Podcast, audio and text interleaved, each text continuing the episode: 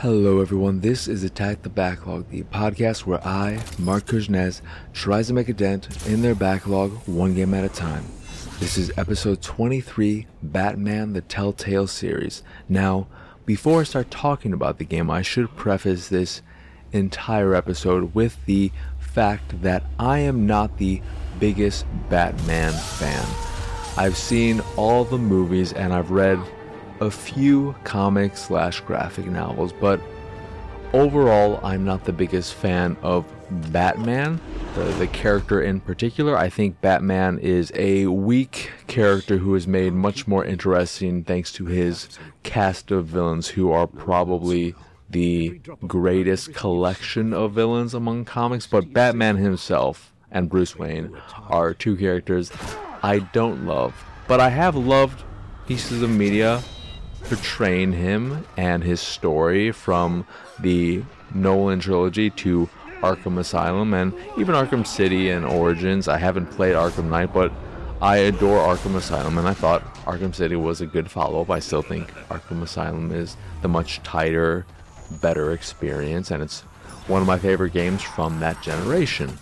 So I don't hate Batman, but I don't love Batman, and I don't have an enormous amount of knowledge about Batman. So the storyline that the Telltale series game followed and the direction that some of the characters go in, I don't know if these storylines or these arcs have been attempted before. So just keep that in mind that for some of these things and the revelations that come out while playing the game are new to me and are things that I never thought were ever touched upon in the comic. Like, I'm not sure if these things are like very different than the way they've ever been portrayed in the comics or, or what have you. So don't hate me because I am uneducated about Batman.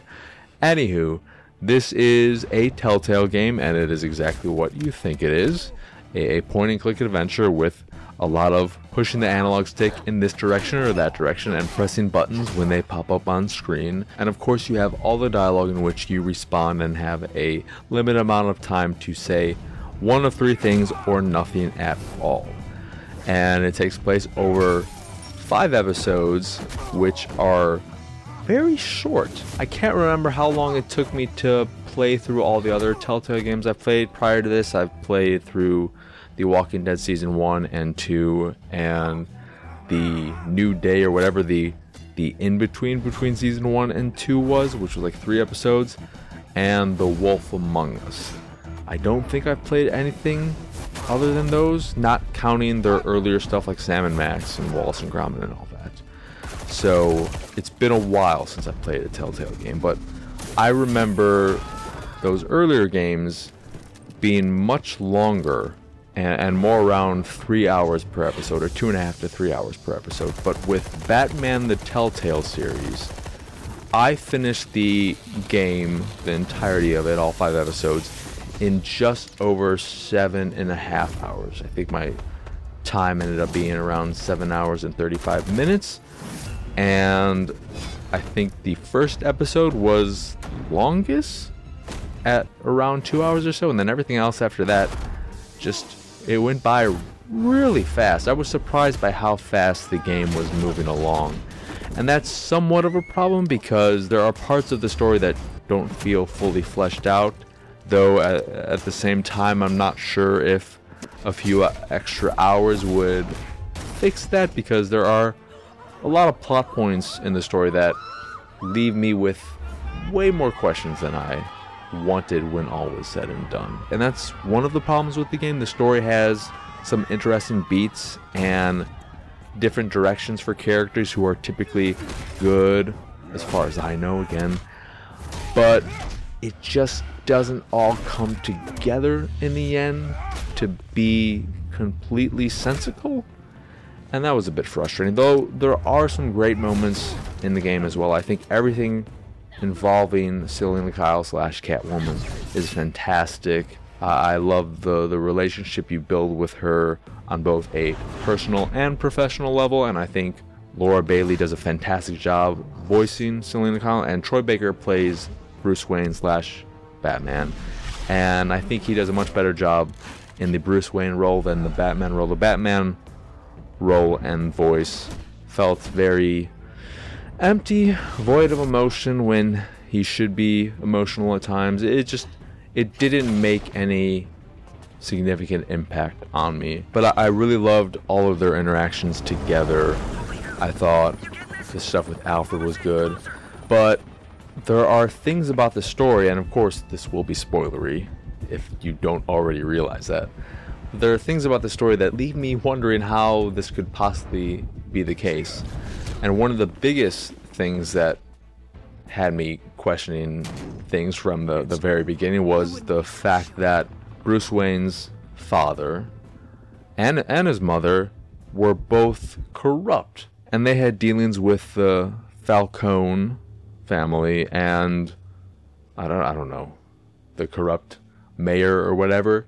Uh, Mayor Hill, I think, was his name. And what I find so weird about this is not that his parents were corrupt. I think that is an interesting take on his parents and not having them be these perfect beings who were infallible. I, I like that.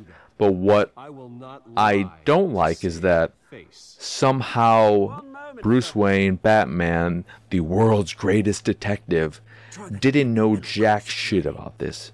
At no point did he come across any records or files or whatnot that led him to realize this. Alfred knew this.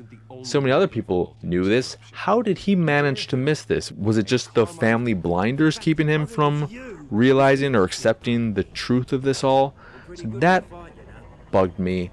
And then I found all of the Oswald Cobblepot Penguin stuff to be I don't know, it just that didn't work for me and then the Vicky Vale reveal which was surprising. That was probably the most surprising part of the game because while this big bad Lady Arkham was the same build as Vicky Vale, I just never thought she could be evil.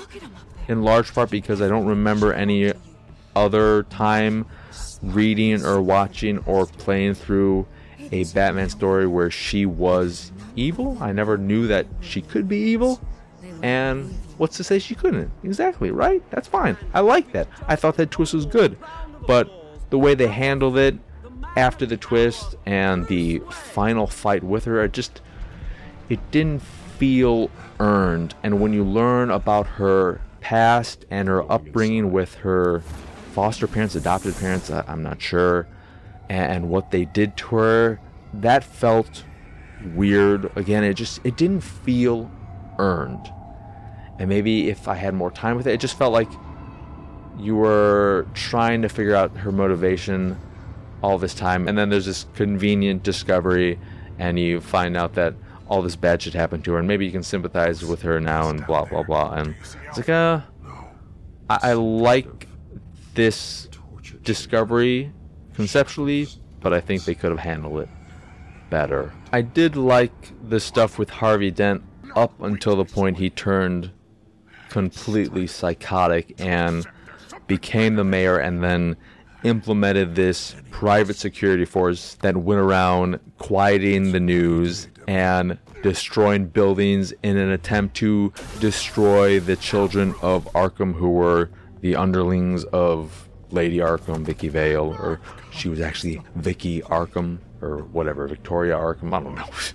and I found how off the rails he got and how he got away with so much of it and, and the escalation of it to be a bit much in such a short period of time. And with Lady Arkham and the Children of Arkham and Penguin, I didn't understand. I, I, to an extent, understood the Penguin's motivation because his family was hurt by the Waynes, so it was all very personal to him and his desire to hurt Bruce Wayne in particular and and take stuff away from him. I got that.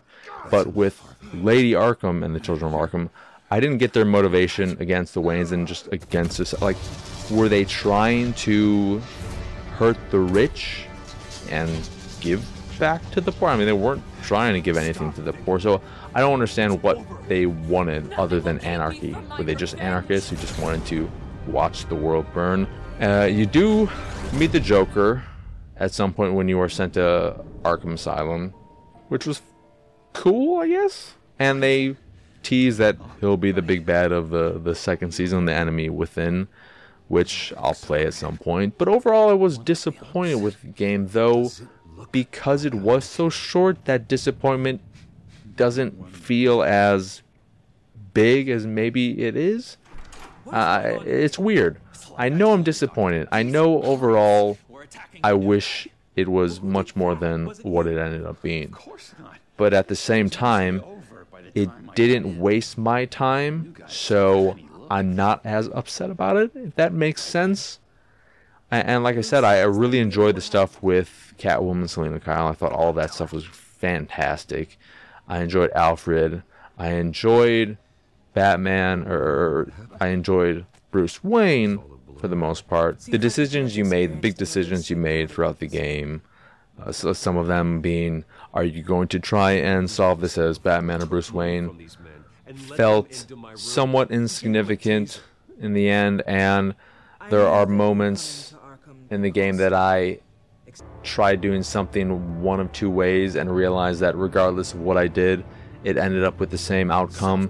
That is frustrating, though that is something I think Telltale games have always had a problem with where you do one thing and you think, oh, this is how it's going to turn out, and it doesn't, and then you try the opposite, and it ends up giving you the same outcome, and it takes away from the mystique of the choices and all that jazz. So, so yeah, this is a bit of a weird one in that I'm not really high on the game, but at the same time, I'm not down on the game. I may sound more down on the game than I am. It's it's just it's it's very weird. I, I don't know how else to put it. I like that it was shorter.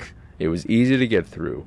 There are some really cool things in it, and it tries some different things with characters, which I really appreciate. And it ran well overall, though there are audio issues with the game where audio would just drop out entirely and it would be very quiet and be very awkward. Also, an especially weird thing happened a few times where one or two characters would have their neck twisted in such a way that they should be dead.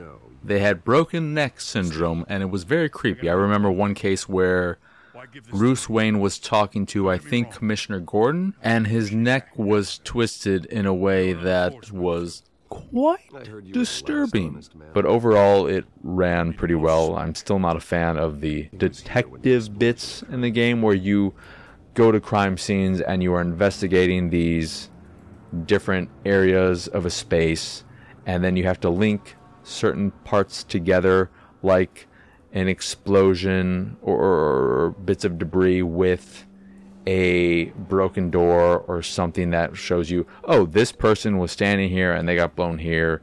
Uh, this door was blown out by this thing, or, or there was a gun here and it was shot and the projectile traveled through this uh, thing and whatnot. And there are times when you are quote unquote investigating on your big bad computer in your bat cave, and all that amounts to is you clicking every single thing until you've clicked everything, and then there will be a short cutscene or whatever, or some dialogue that you may interact with that tells you this or that about the story and what you need to do next. And it doesn't feel as interactive as it might want you to think. There are also times when you are planning out an attack, so you'll see an area and there are three, four enemies in the area, and you have to decide how you're going to take out all these enemies before you initiate the quick time event. So you'll see someone who's next to a table and a chair. Will you take the chair and smash it over their back? Or would you grab their head and smash it through the table? And then there's somebody that's maybe next to a nice piece of art. You pick up the art, you throw it at the face, and stuff like that. Those are kind of neat, but not all that special. So yeah, it's it's a Telltale game, and it's fine. It's short, which is nice. And If you care about achievements or trophies, you don't have to do anything special. You just play through the game. So you don't have to worry about getting multiple choices or replaying sections and doing things differently. Just play the game as you would normally, regardless of trophies or achievements. And when all is said and done, you'll have completed the game. You'll have your platinum trophy or your thousand achievement points, which is lovely. Anyway, that will do it for this here episode of Attack the Backlog. Once again, I am your host, Mark Kuznez. Y'all can find me on Twitter and pretty much everywhere at PX. The site is, of course, pixelatedsausage.com, where you can find this podcast and the Pixelated Sausage podcast, which are both available on podcast services across the globe, like Stitcher Radio, Google Play, Apple Podcasts, and Spotify. And if you'd like to check out the video version of this here show or the Pixelated Sausage podcast, you can go over to youtube.com slash pixelated sausage and watch them there. If you'd like to check out the art I make, you can go over to pxsart.com. If you see something you like, click the link and it'll take you to where you can purchase a print of the piece you fancy. And if you fancy the site in general and anything that we do, please go over to patreon.com slash pxs and support us that way. As always, thank you for watching or listening. I hope you enjoy this here episode, and I hope you have a wonderful, wonderful rest of your day. Acting Commissioner James Gordon delivered a rousing speech that turned into a shocking assassination attempt on his life. Batman made short work of the assassin. Oh boy, it's gonna be tough to top that. But I'll give it a shot.